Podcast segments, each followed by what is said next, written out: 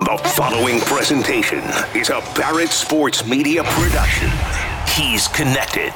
Jason Barrett says, I'd like to see you here. The answer is when, where, what do you need? Respected. He's got a long and distinguished career in the sports radio business. Truly one of the titans of our industry. And unequivocally invested. This is the place to be if you're in the sports business. He is Jason Barrett, and this is the Jason Barrett Podcast. Now bringing you in-depth conversations with the best and brightest in sports media and shedding light on the industry's biggest opportunities and challenges. Here's the president of Barrett Media, Jason Barrett. Back in the Barrett Sports Media office after a few days in Detroit and Ann Arbor, Michigan. I am Jason Barrett. This is the Jason Barrett Podcast. I was finally able to check out the Big House, the first stop on my fall college football tour. It was awesome. Michigan crushed Colorado State as expected. I then checked out the Barstool Sportsbook on Saturday night, and while I was in Detroit, I did some listening, of course, to 97.1 The Ticket. Jimmy Powers' his station does a really strong job in the format. My next trip is to Columbus for an Ohio State game. I'm really looking forward to that. On today's show, as BSM celebrates seven years in business, I thought it was time to reconnect with a former colleague and one of the best in the game, Colin Cowherd. Colin's success in radio and TV is well documented, but he's also building the volume into a major player in the digital space. The network has established itself well over the past 18 months. The addition of Draymond Green certainly played into that. I think you'll appreciate and enjoy much of what he has to say in today's conversation that's coming up in a little bit. For those of you listening who haven't yet read my column on BarrettSportsMedia.com, we have announced our plans for the 2023 BSM Summit. We are returning to the West Coast and the City of Angels, Los Angeles. Our first public event took place in LA in 2019, and it went very well. The decision was close between LA and Las Vegas, but in the end, the access to talent, corporate sponsors, and the ability to deliver our event from the gorgeous Founders Club at the Galen Center at the USC campus just felt right. The dates are March 21st and March 22nd, 2023. That's a Tuesday and Wednesday. I didn't want to run the show on NCAA tournament days, which is why we steered clear of doing a Thursday. While we're in town, both the Lakers and the Clippers have home games, which is always a cool benefit outside of the show. There's a lot of work to do in the weeks and months ahead, and I'll have additional announcements to make regarding speakers, so stay tuned. In the meantime, if you have questions about sponsorships, email Stephanie at sales at barrettsportsmedia.com. Or if you've got session ideas or speaker pitches you want to pass along, I can be reached by email at jbarrett at sportsradiopd.com. But there will be plenty of time in the future to get into details about the summit, and I'll do that on this podcast as well as the website. But for now, it's time for this week's edition of What I've Seen or Heard. Attention. Attention. Have I got your attention now? Media personalities are public figures just as sports figures are.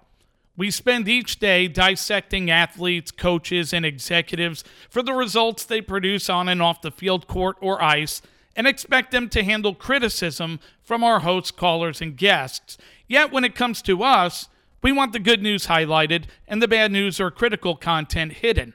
It doesn't work that way. Last week, Ian Beckles of WDAE in Tampa ripped Maggie Gray of CBS Sports Radio over her opinion of Cowboys offensive lineman Tyron Smith's hamstring injury. I heard Ian's take, and personally, I didn't love his position. A former player denouncing a media person because they didn't play the game is silly in my book. Though I may disagree with Ian's opinion on Maggie, I still respect Ian, his station, and PD John Mamola, and if they made news tomorrow, we'd cover it again on BSM, just as we always have. But my commentary isn't about Ian or Maggie's opinion. It's about understanding what BSM is and isn't going to do when it comes to sports media coverage. First, we focus on three things news, opinion, and people. This means we present opinions from industry professional writers such as Ryan Brown, Danny O'Neill, features on broadcasters, which you'll see from Derek Futterman, Brady Farkas, Tyler McComas, and news and opinions from the airwaves, social media, and industry press releases. The Ian Beckles Maggie Gray saga fits the latter of news or opinion from the airwaves. That story was similar to 93.7 The Fans Colin Dunlap being critical of Jac Collinsworth and Katie Nolan saying she was crushed when she didn't get the HBO gig. I remember Katie actually got annoyed with us posting that story, and I get it. Sometimes talent say things publicly that they don't want others to know, but if that's the case, say it privately. Once it's public, it's news. We have four editors and more than 20 writers involved with our brand. They know their jobs are to produce content that fits into those three boxes. I own the brand and am ultimately responsible, but I trust and empower my team to do their jobs no differently than a CEO trusts his or her team to represent their company or brand the right way. I don't assume every time a host gives an opinion on a radio station that it represents how David Field, Bob Pittman, Caroline Beasley, or Mary Berner think, and I'd encourage you to do the same with BSM and B&M. We have a lot of people here who love the media business, but they write about it differently. As long as we're accurate and fair, I'm good with it. To clear up any confusion, I don't write often. If I do, my name is on it. If it says BSM staff, chances are it's not me. I say that for a reason, not to pass the buck, but because our team does a very good job of reading, listening, watching, and verifying information. Are we perfect? No. There may be an occasional spelling error or two, which my crew knows drives me nuts, but rarely do we put something on the site that's inaccurate.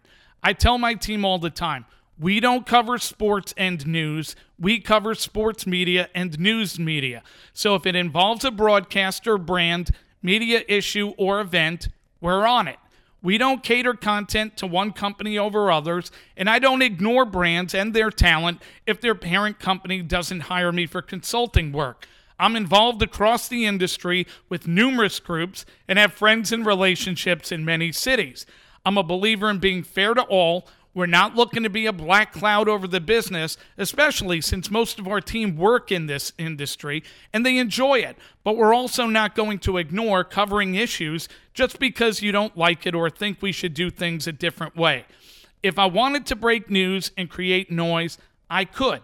I get a lot of inside information. If we were driven by clicks, I'd be going all out to advance the news cycle but I have too much respect and value the process of what decision makers go through. And I take pride in being someone others respect and trust, and I try to offer the same courtesy in return. But where I draw the line, if something is said publicly and it fits one of those three boxes, it's now media news content. We're going to run our business the way we feel is best for us. I'm not in every person's head or workspace, but I'd like to think that over the years, we've shown we support the industry and are consistently fair. If you think we aren't and don't want to support what we do because you don't like an occasional story that's written on the site and not favorable to you, that's fine. But handling negative press is part of your job. I support my team and the job they do to keep the industry informed. They'd all rather write things that people will share and praise them for, but stories don't always work that way.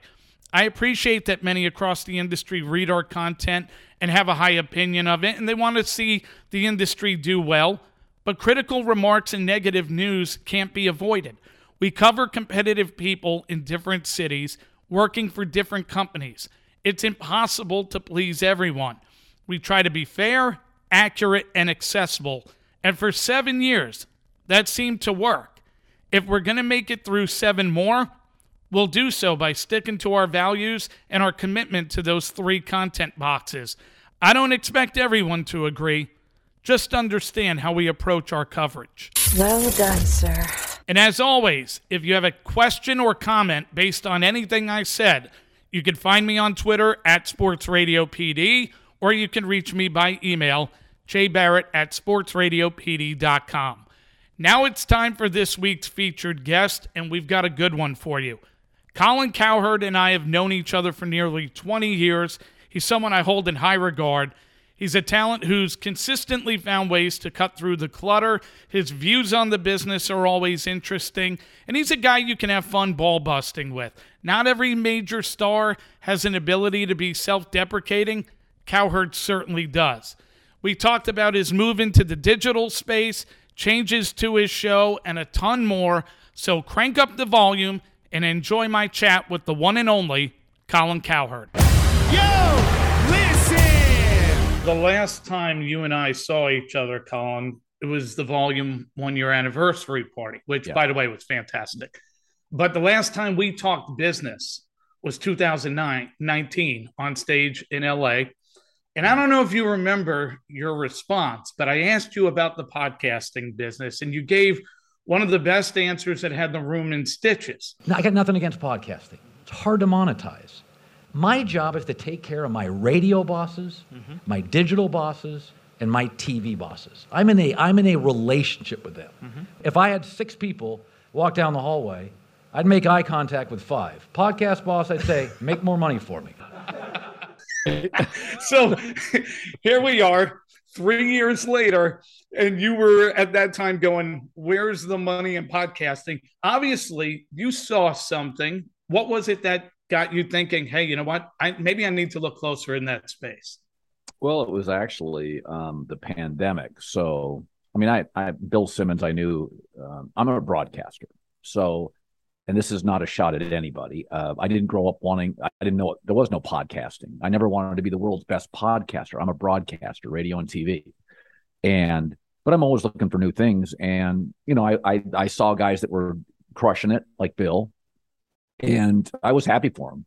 Um, but I had responsibilities and outlets, and they were lucrative. And so the pandemic hit, and I got a phone call.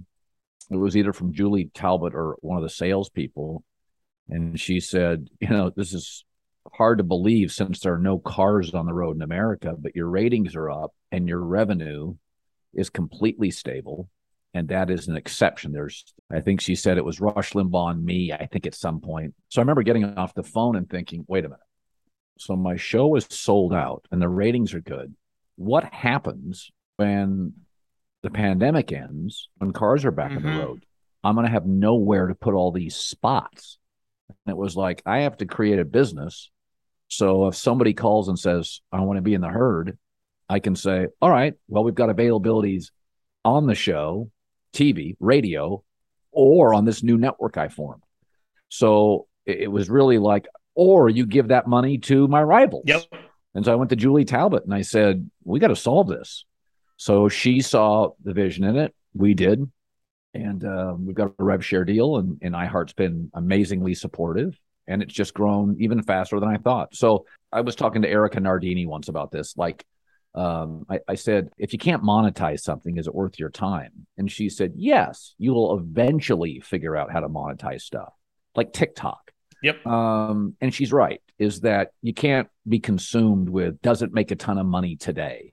Is it, does it have a growth trajectory? Um, do you enjoy it? Um, do you think it's scalable? And I think with podcasting, the answer is yes in all those. And I, I'm having the time of my life. So the way you've built the brand over the last 18 months has been impressive. You touched on some of the growth. Obviously, the Draymond Green edition was big, got a lot of attention. You guys just brought in Richard Sherman, Mike Silver, some really talented people, even some under the radar people that maybe the whole world doesn't know, but I pay attention to, like T. Bob Hebert, who's excellent. Obviously, this is something you've got, you know, you've got a good ear, you've got good eyes, you know who can move the needle and who can't. What is it that ultimately you're looking for that makes you decide, hey, this is someone we want to put under this brand or not? Well, there are some strategic theories I have on on air talent. Um, and I don't want to give all those away. I am absolutely looking for a certain type of personality. Um, and I've hired that personality probably 13 out of 14 times. Mm-hmm. Uh, you do have to be willing. I don't think this is a secret. You have to be willing to be a performer. Um, you know, I, I told years and years ago, and probably 10 years ago, Mark Schlereth wanted to get into radio. And I and I said, Mark, this is going to sound off-putting, but the show is called The Herd. It's not called the caller. It's not called the guest. It's not called the producer. It's called The Herd. You look at Rachel Maddow's show. It's not about politics. It was about Rachel's worldview on politics. Mhm. Same with Tucker Carlson. Yep. And and I told Mark, I said, Mark, you're what I care about. People are going to turn in for your view as an experienced NFL player on sports. It's not just a sports show, it's your show. That's something I think about a lot in podcasting. I'm looking for performers. Draymond Green can talk to himself in a room. hmm A lot of people can't. I mean, I I know broadcasters, Jason, you know them. They don't. They're not comfortable filling nine minutes unless their producers are talking. It's dead I- on. I, I say this all the time. A lot of hosts need a sidekick. A lot of hosts need guests. A lot of hosts need producers. I need a microphone. Draymond Green needs a microphone. So you have to be willing to be a performer and to talk to yourself and go back and forth with yourself. You have to be willing to be wrong. hmm Don't be paralyzed by it. That the, the analogy, Jason, I've used for years with young broadcasters. If you walked up to a bar and there was a guy talking and he was right on everything, after about 10 minutes, you'd think, what a know it all. But if he was right half the time, but he was a great storyteller and he was fascinating as heck, you'd stick around, order a second beer, and listen in. Yeah. Um, the money's not always in right. You'd rather be right than wrong. But sometimes massively wrong is funny and wildly entertaining, and the audience can beat up on. I don't And know. I don't know if you'll even remember this line. You had this back in like 2008 or nine. You said there are a lot more guys right than me. They're working overnights. I never forgot that line. I was like, it's, it, so true. How many guys that are in a building go, I know more sports than he does. I've got more opinions that were right than he does. Like, who cares? Did someone spend the next 10 minutes with you or not? who, who, nobody keeps score listening to shows. that yeah and so one of the things i look for and this is you know is a performative nature are you willing to just talk to yourself funny laugh at yourself? Uh, draymond by the way is incredibly coachable. Uh, richard sherman's always been wildly expressive. That's exactly we were i was we were looking at richard sherman for a lot longer than richard sherman knows we were looking.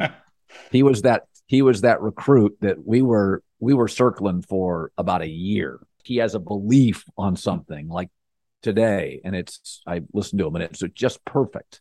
And uh and by the way uh, the young man from baton rouge who you love what a find he has been. My staff you know they comb stuff and then they bring them to me and they say you know i'll get the final say on who i like and who i don't. And uh he was exactly Well, listen, for. he comes from good lineage. His dad played in the NFL. His dad's been a radio host, and T Bob's been outstanding in Baton Rouge. You know, obviously, that's all the talent side, but to build a business, you've got to have people helping you on the executive level too, to help you find new partnerships, make sure the technical side of this, the social side is all strong.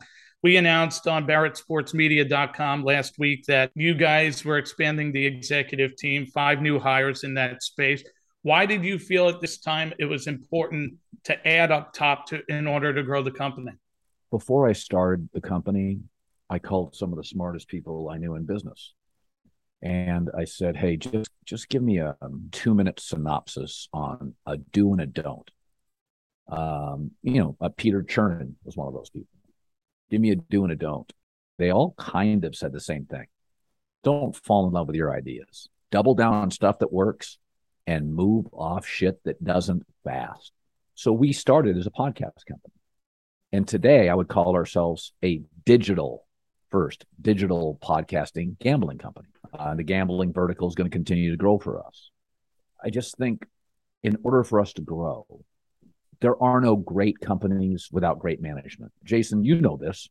The Rams, from Kroenke to Les Snead McVay, great leadership. Look at the Warriors. Joe Lacob, Bob Myers, Steve Kerr, smart people. You can look at ESPN. The better the leadership, the better the revenue, the better the momentum. And so for us to really grow at the pace, at the professional level I'm looking for, we just need excellent managers. And we've got them. I'm just really proud. I think we're at 26 employees. Um, our management team is really good. The other day, I had a discussion with Michael Rubin, obviously the, the Fanatics founder. and he said something that resonated with me. He said, "Listen, you got to know what you know and know what you don't." And I thought I knew everything in the world until I was about 33. Then you start having kids, then you realize you don't know much about anything. I think it's just kind of my DNA is I like handing the baton to somebody and saying, "I'm hiring you. I think you're great. Go do you." I got to be honest with you. Quality of life matters to me. I went to Turks and Caicos. It was expensive. Best time I've ever had with my kids, right? Like, yep. you got to live. Go to dinner, have fun, buy an extra cocktail, a bottle of wine for a friend. You, you got to spend money to get great management, to evolve and grow. Let's be twitchy. Let's not fall in love with ourselves or our ideas. Like, again, I think we're more digital than podcasting. And I love podcasting now. Mm-hmm. We're building the right way. I'm proud of it. I think the quality of our production is excellent. Um, you know, Logan Swaim has just, you know, I talk to Logan a lot, and you know, we we we go back and forth. He'll say, I mean, stuff that I didn't believe years ago. I'm like, esports, God, give me a break. And then we go out and hire this kid, Mays. He's just fantastic. And, you know, I wouldn't have known that. And Logan came to me and he said, Listen, I think it's a vertical. I think it's interesting. I think he's a big talent. And I started watching his stuff and I'm like, that kid is really good. None of us are paralyzed by being right. Like I'm wrong all the time. The only people that are always right are anonymous people on social media. Wherever they are, they're always they're never wrong. It's amazing. You referenced in that uh, answer how you had your chat with Michael Rubin. I watched that show. I didn't listen to it. To your uh, point about the production value, the video quality was fantastic. And what was interesting when we put out the executive management story, and I'm going through a bunch of the details, and I saw this stat and I thought, okay, this, this got to be wrong. You know, it's 800,000 subscribers across multiple people, including the brand bigger than the ringer. The ringer's got a five year head start. That can't be right. And I'm digging, I'm like, holy crap, it is right. like this has been done in less time, five years head start that brand had. And obviously, you look at the business world as I know you do. The Ringer got bought for a lot of money by Spotify. DraftKings jumps in with Le Batard and his company, McAfee with FanDuel. Do you get excited because you go, hey, this is what it could look like? Or do you get ticked off in the meantime going, we've got a better story here and there are these kind of things out there. How do I get a bigger piece of this? Well, I think I, you learn this as a parent. Don't compare. We have our own business. Um, I think something that's important to me, Jason. I wish this was more common in the media. I wish more of us rooted for each other. Whenever you see athletes, if an athlete gets a contract, other athletes are like, You got the bag, man. I'm totally happy for you. You know, I, I remember sitting down very briefly with Pat McAfee a few years ago, and I'm like, Man, you just go do your own thing. You don't need a co host. You just go crush. Really happy for him. I love the industry. Yep. I could talk broadcasting. I mean, I, I sit up all night thinking about ideas and theories and belief systems. When people are good at it, I'm really happy for them. I really am. And I'm not saying in my life I haven't had uh, envy or jealousy, but I, I don't want to compare us to anything. I think we're our own thing. Same sports, different angles. Mm-hmm. We looked at everything. We looked at Barstool. We looked at Ringer. We looked at we looked at everything. Everybody out there. And I said, I want to find some performers who a network wouldn't quite know what to do with. A network would go, oh, God, they drop F bombs a little too often. Or do they have a cocktail during their podcast? We just have authentic, real people that love sports and give you different angles on it. Mm-hmm. People are fascinated with sports and they want the behind the scenes stuff. And I hope we're delivering that. Uh, Draymond Green is, hey, this is what happened in the locker room last night. Richard Sherman's like, don't buy this. This is what's really happening. Yep. I love when people give me those things. So I like to provide insight to people. So our mission has been we're going to talk sports. Look at the television ratings. People love sports, but I want people that can give me new information and different angles. You know, one thing I noticed, um, and this, I don't know how long it's been going on, but obviously it's probably the last year and a half. You've got a podcast company that's important to build.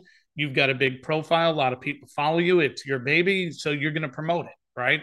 And you use social a lot for it, and rightfully so. You've built a lot of shows, they need to be promoted. So, that being said, I remember when we were on stage together, you told me everything, you know, at the end of the day, I got to take care of TV and radio. That's who's paying the bills. That's that's what's priority one.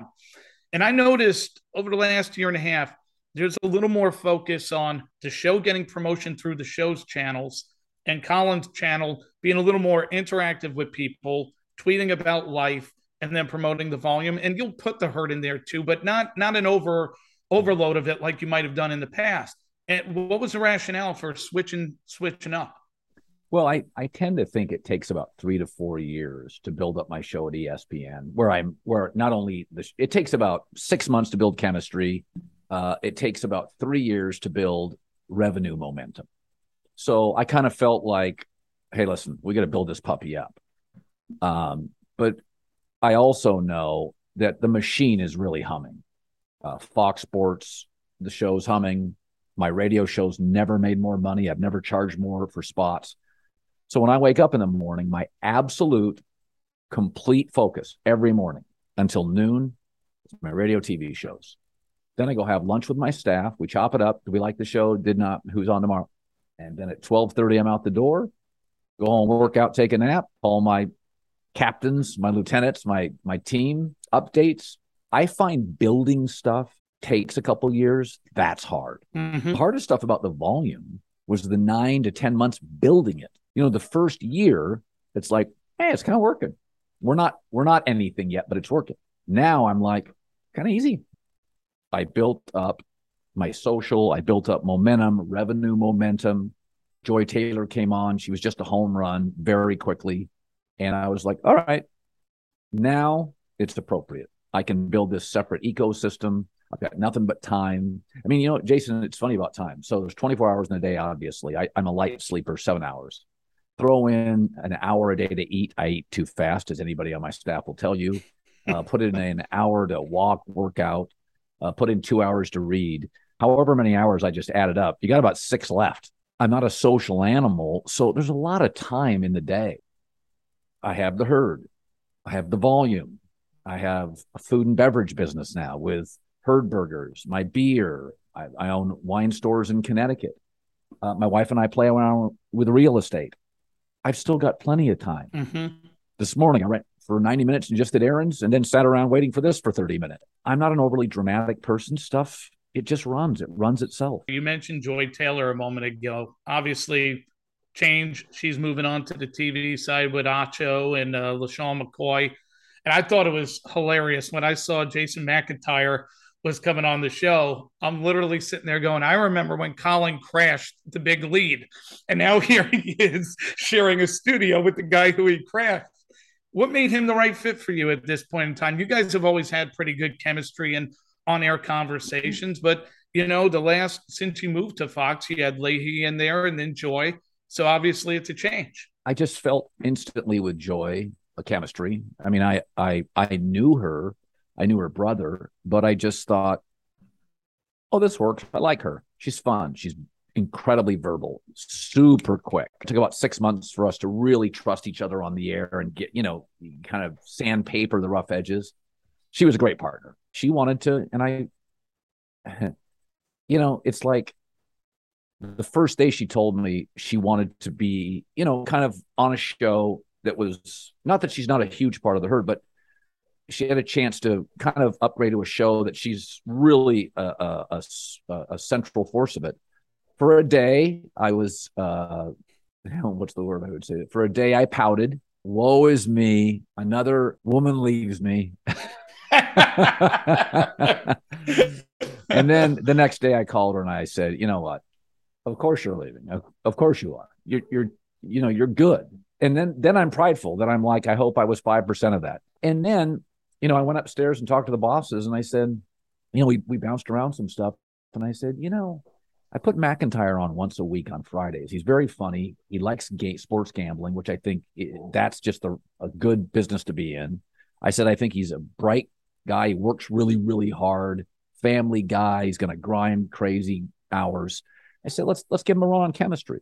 So um, I would say it took us about eight to 10 shows where, again, you start kind of trusting each other. It, it, it was kind of weird. So Joy and I had all this vacation time, and then I had to get him reps.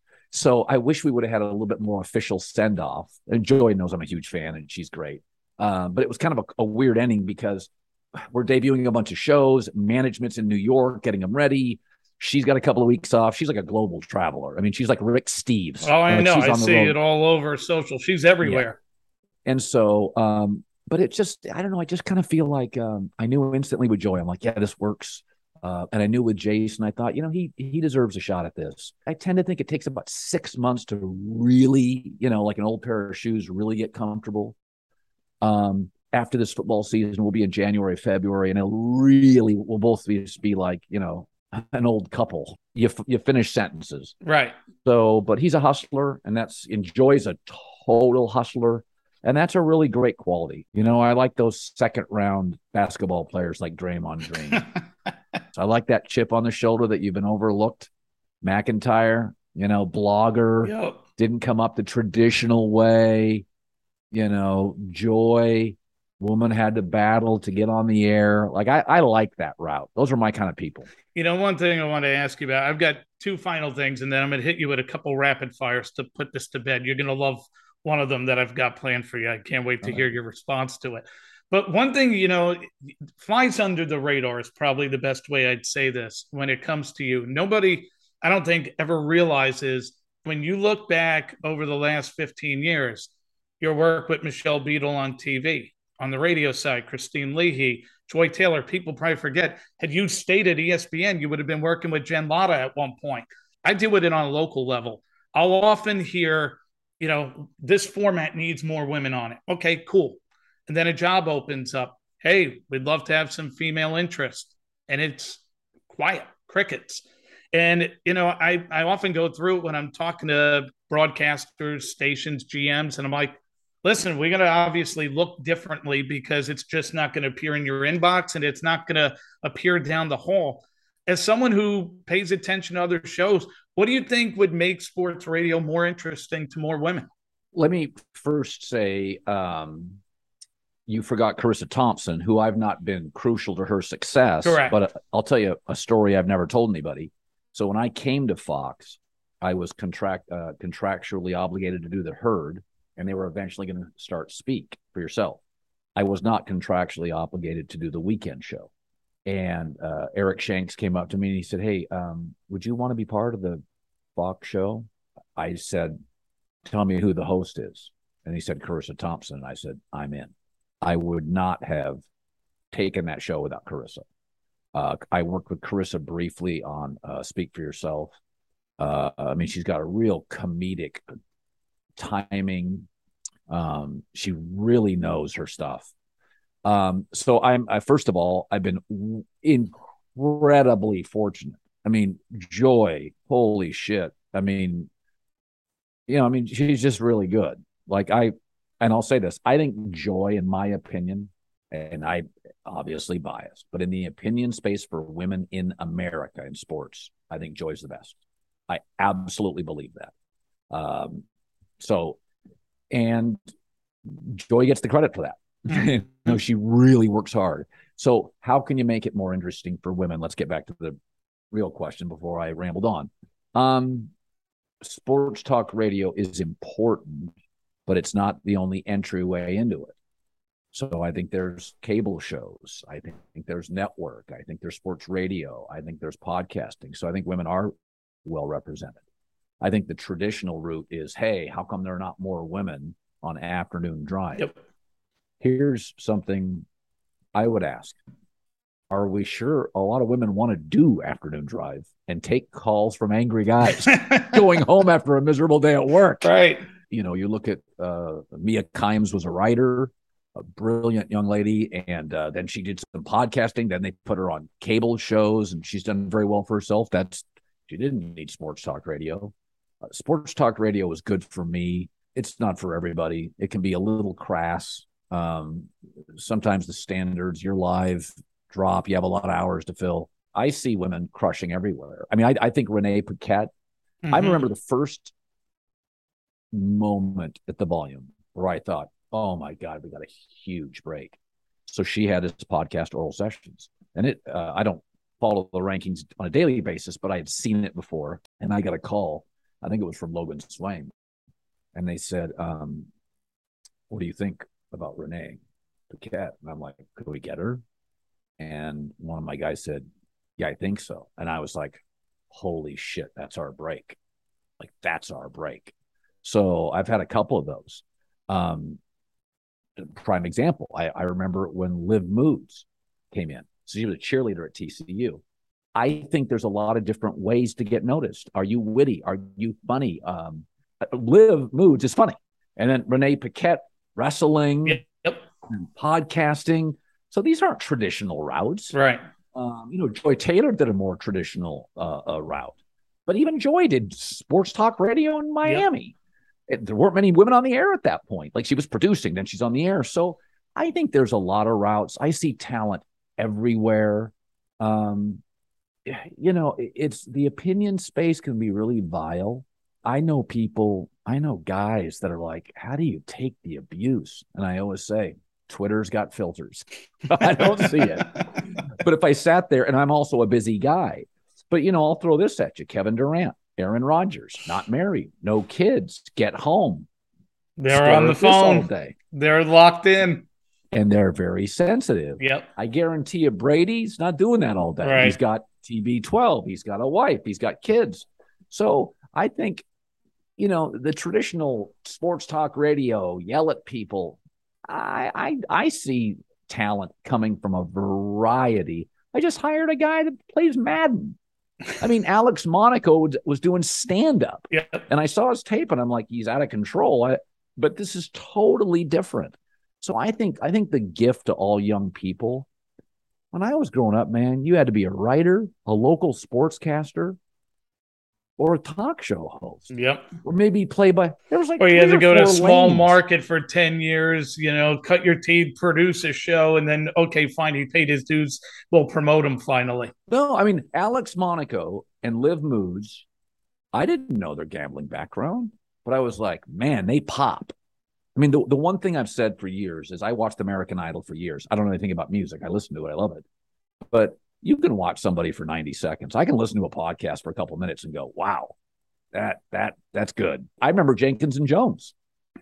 I remember I got sent a tape of Jenkins and Jones. I'm 90 seconds in and I'm, I'm laughing and I'm like, oh, these guys are so unique. We got to get those guys. Yep. So, but again, they talk same game, different angles. Yep. So they're they're talking Westbrook. I'm talking Westbrook. They see it differently, and I love it. I'm going to ask you one final thing, and then we'll do the rapid fire. So I was talking last week to Paul Finebaum, and I asked him about. You probably saw the story. Stephen A. Smith launched a podcast for Audacy that is going to go into news, politics, social issues, entertainment, everything but sports for the most part, right? And I asked Paul, you know, hey, Stephen A, by many people's estimation, is probably the face of the network now. And why would a guy with all that he's got going on even go into another space? And he said, look, I think, first of all, he's making a mistake. And quite frankly, Stephen A is just never satisfied. He always needs to do something else. And so I'm thinking back to when you're given your answer before about having six, seven hours in the day and looking at how busy you are between running businesses, real estate, podcast network, radio, TV show. Like at this point, when it comes to media, what excites you still to continue doing it? And what are your future goals? Do you always feel you need more? Or you, you mentioned earlier about quality of life. Are you content if this is the majority of what you're going to do, period, for the rest of your career? Are you good with that? I think you're cheating yourself as a broadcaster if you don't live in the moment. So I don't want to think too much about tomorrow. But I asked Brent Musburger this years ago. We had an event. It was some car manufacturer. It was a college football fiesta bowl. Both speaking at it, and I remember I was in the car. He got in, and uh, he lived in like Billings, Montana, or something. And it, which uh, I always thought, man, it's hard to get direct anywhere out of Billings. So I said, you know, Brent, do you ever just look at your schedule, and is it just daunting? Brent said, young man, he said, The only thing I know is the next game. I do not look ahead. I do not want to cheat that game. That game gets my entire focus. And I thought that was freaking great advice. When I wake up in the morning, I am going to give my 100% energy to Fox FS1 and premiere. I don't, I just, that is my energy. Driving to work, I'm thinking of rants. I sit down with my staff. We're, we're, I love the process of building my show. It would be like with my wife, I got to be in the moment with her. She's a really smart lady and she keeps me honest and on my toes. And I have to give her today, a special day. My kids, they deserve dad's attention in the moment. So, you know, say, what, what, what are you going to be in five years? Well, shit. I mean, podcast came out of nowhere. Yeah. Three uh, years ago, you told me it's not going to even matter. right. So I'm not going to predict the future. And, and by the way, I, I, I, I'm not saying this isn't a struggle, right? Like, you know, it's hard to stay in the moment when there's a million things in your life, but you're kind of cheating your employer and you're kind of cheating your coworkers if you're drifting. So you got to kind of focus in and just be there for people. As far as Stephen A. Smith, very talented guy. Um, I know what I'm good at and I know what I'm not. There are more than enough people filling the political punditry space. They don't need me. Um, I don't need to show you everything about me. I think Jack Nicholson would not do the late night shows when he had a movie. Right. His thing was, you're going to pay for me, and mystery's okay. I don't need to show you what I had for lunch. I don't need to tell you where I was. I have beautiful photographs from all over Rhode Island. Nobody needs to see them. I send them my kids. Um, I think things about politics all day. You don't need to hear all of them. Yep. Uh, I don't think I'm selling out. I don't think I'm fearless. Bill Maher told me he likes the NBA. He didn't talk about it on his show. Right. He brings on somebody to talk about it. Costas, I've been on the show before. So I don't feel like this this need to prove that I can have a political opinion. I am paid to deliver sports opinions, revenue, entertain people. Mm-hmm. And if it's sports, I'm totally, absolutely comfortable with that. When I'm doing radio and TV, Jason, as you well know, I got I got to hit numbers. It's 5430. I got to be out. I got to guest. I got to tease it. Like it's very, there's a rigidity to broadcasting. Yeah. Podcasting's looser. And occasionally I'll throw a political opinion out there. But um, I'm comfortable with who I am and what I know and what I don't. And there's just some things, you know, my, my political opinions. I'm sure as we get, you know, to the last three or four months, I'll have a few more. But by and large, I'm comfortable with who I am and what I'm doing. Let's uh let's wrap with a couple rapid fire questions. One word to describe Craig Carton and Colin Cowherd being on the same network. I think Craig knows what he is. He's a performer. He's an entertainer. Uh, he's a wise ass. Yep. Um, but I think it'll be really fun to watch. I think he's really talented. Did you say one sentence or one word? Jesus, that's unfair. Jason, who are you talking to? I'm literally thinking like imagine imagining you during the course of your radio show listening to a guest give you an answer to something that you asked for one word. Um fun hey, fun kind of did it. I think that that's I, a good one. He's he's yeah, talented guy. How about that? So I'm taking college football road trips for the entire fall. I'm oh. doing 10, 10, different cities. Um, best place to experience a college football game in your estimation? Oh my God, there's so many. I'll tell you what, Camp Randall in Wisconsin is really, really good. Damn it. Um, that one's not on I'll the give, I'll give Wisconsin schedule. love. All respect to Husky Stadium, Eugene, Oregon, the swamp in Gainesville. That's the loudest boy, Madison in the fall, a night game. Oh, that's I'll be in Gainesville, is. but now I'm gonna have Wisconsin on the uh the 23 schedule. I, I don't have it this year. Um, if there's one thing you miss about ESPN, what would it be? Best soup of any company I've worked at. the people they'd make three a day. And I was always like, man, these people, Fox is great. Their soup's not as good. and I apologize. More disrespectful. Someone showing up for a business meeting with you wearing a Baker Mayfield jersey or a backwards hat. Man, I, the Baker Mayfield jersey would actually make me laugh. I'd like that. I, I would that you'd have to have a lot of confidence. Uh, I've softened a little on backwards hats because when I clean the garage, I wear one. I'm not a big fan of backward hats for um, what feel like steakhouses. Yeah. A podium for a quarterback on Wednesday. It feels kind of frat boyish, but Brady does it. He's a goat. So where do I go with that? Right. You know? Listen, man, what you're doing with the volume is awesome. You've built up a lot of uh, great programming there. On top of that, you know my uh, my feeling about the work you do on radio and TV, best in the business, in my opinion, which a lot of people seem to agree with over the last uh, six years since we started keeping track. So uh, obviously, just onward and upward from here. I appreciate you taking some time today. Wish you the best with the show and uh, continued success with the volume. You know, you have also built a business rapidly. Um, and I'll say this it's fun. It's not easy. It's fun to help people. It's helped. It's fun to lubricate other people's careers. Um, so, tip of the cap to you. You have a lot of people that do what you do have gone in a million different directions. I don't think anybody's done what you've done. So, I have great respect for that. Thank you for listening to the Jason Barrett Podcast. Please take a moment to subscribe to this show on iTunes, Spotify, iHeart, Amazon, YouTube, or wherever you consume podcasts. And to stay in touch with Jason, follow him on Twitter at Sports Radio PD or read his columns on BarrettSportsMedia.com.